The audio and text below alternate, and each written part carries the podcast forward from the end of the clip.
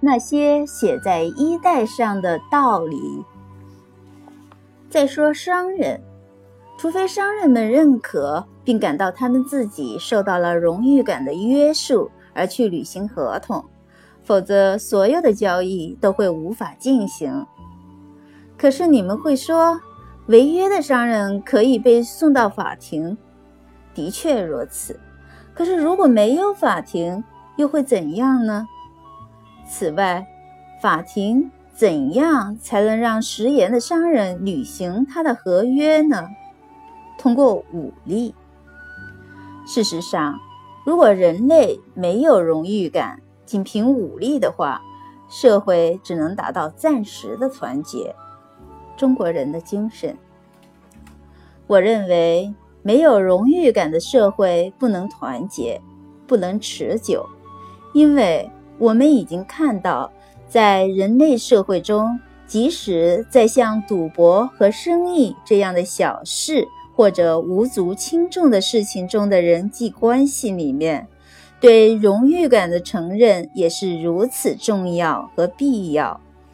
那么，在人类社会的重大人际关系中，在这种建立了社会中两个最本质的制度，其家庭和国家的关系中，它必然更加重要。中国人的精神，在今天的人类社会中，商人和生意早已不是什么无足轻重的事情，而除了生利，生意回馈给社会的另一样东西就是诚信。孟德红鸠说过：“有商业的地方就有美德。”这话大概是说，有公开市场、公平竞争、公正制度和公众意识的地方就有美德，而这一切的美德都离不开诚信。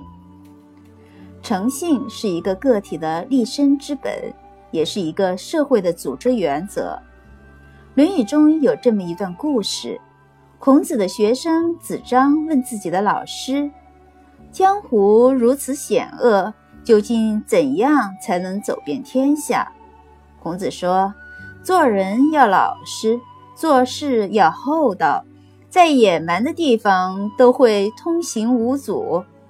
如果满嘴跑火车，遇事拍胸脯，那你就算在老家也混不下去。”忠信。笃敬四个字就是做人做事的要领，你要随时警醒。站着的时候，似乎这几个字就立在自己眼前；坐车的时候，似乎这几个字就刻在把手上。你要能做到这样，差不多就可以行走江湖了。子张听了。把老师的这些话写在自己的衣带上。